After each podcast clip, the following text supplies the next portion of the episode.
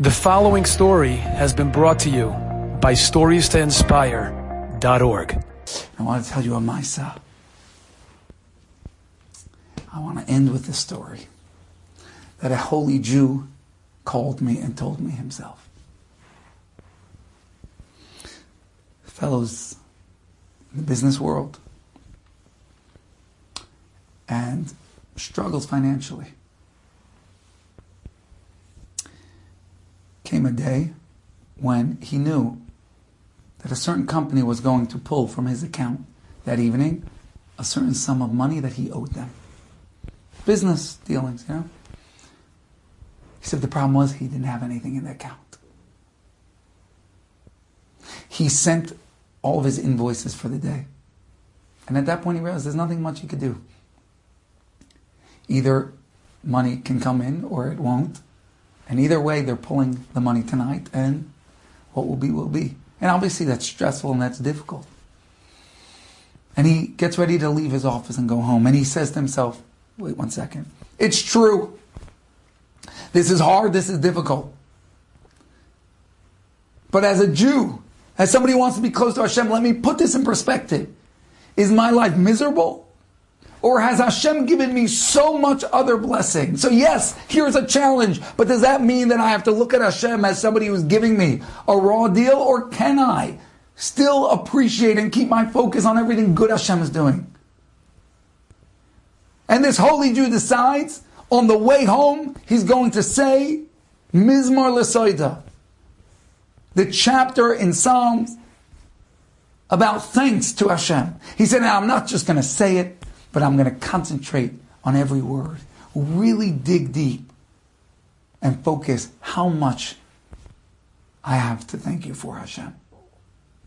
And the whole way home, he's doing this. There, in the business world, racked with financial stress, he finds that challah. He carves out that Hashem moment. He uplifts that experience. And he goes home saying, Mizmor L'Soida.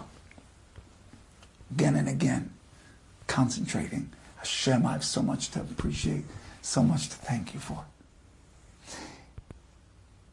He said, he gets home and before they pull the money, all of a sudden, there's a deposit in his account. And he says, who, who paid?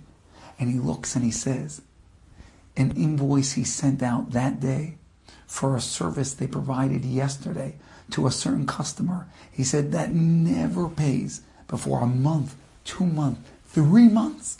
He said never, ever pays. He said, and all of a sudden, this guy decided to pay the next day. He said he gave me just the right amount of money with a little bit extra to cover what they pulled that evening from the account. What's going on, my friends? My friends, because when you find Hashem, when you sit there in that vineyard, in that world that's so easy to get lost and distracted and, and despondent and to feel what's it worth and what is it worth? And I'm so stressed financially. And what could be holy here and what could be great? But you know what? But I'm going to carve out a little bit of space to find a way to thank Hashem. And Hashem says, let me tell you how great that is. Let me show you how much delight I had in you reciting that Tehillim, those paragraphs of thanks. Let me tell you how beloved it was by me that you fought through that smog and found me.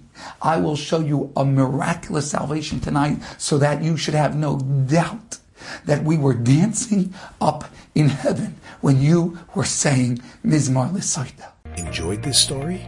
Come again. Bring a friend. Stories to inspire.org.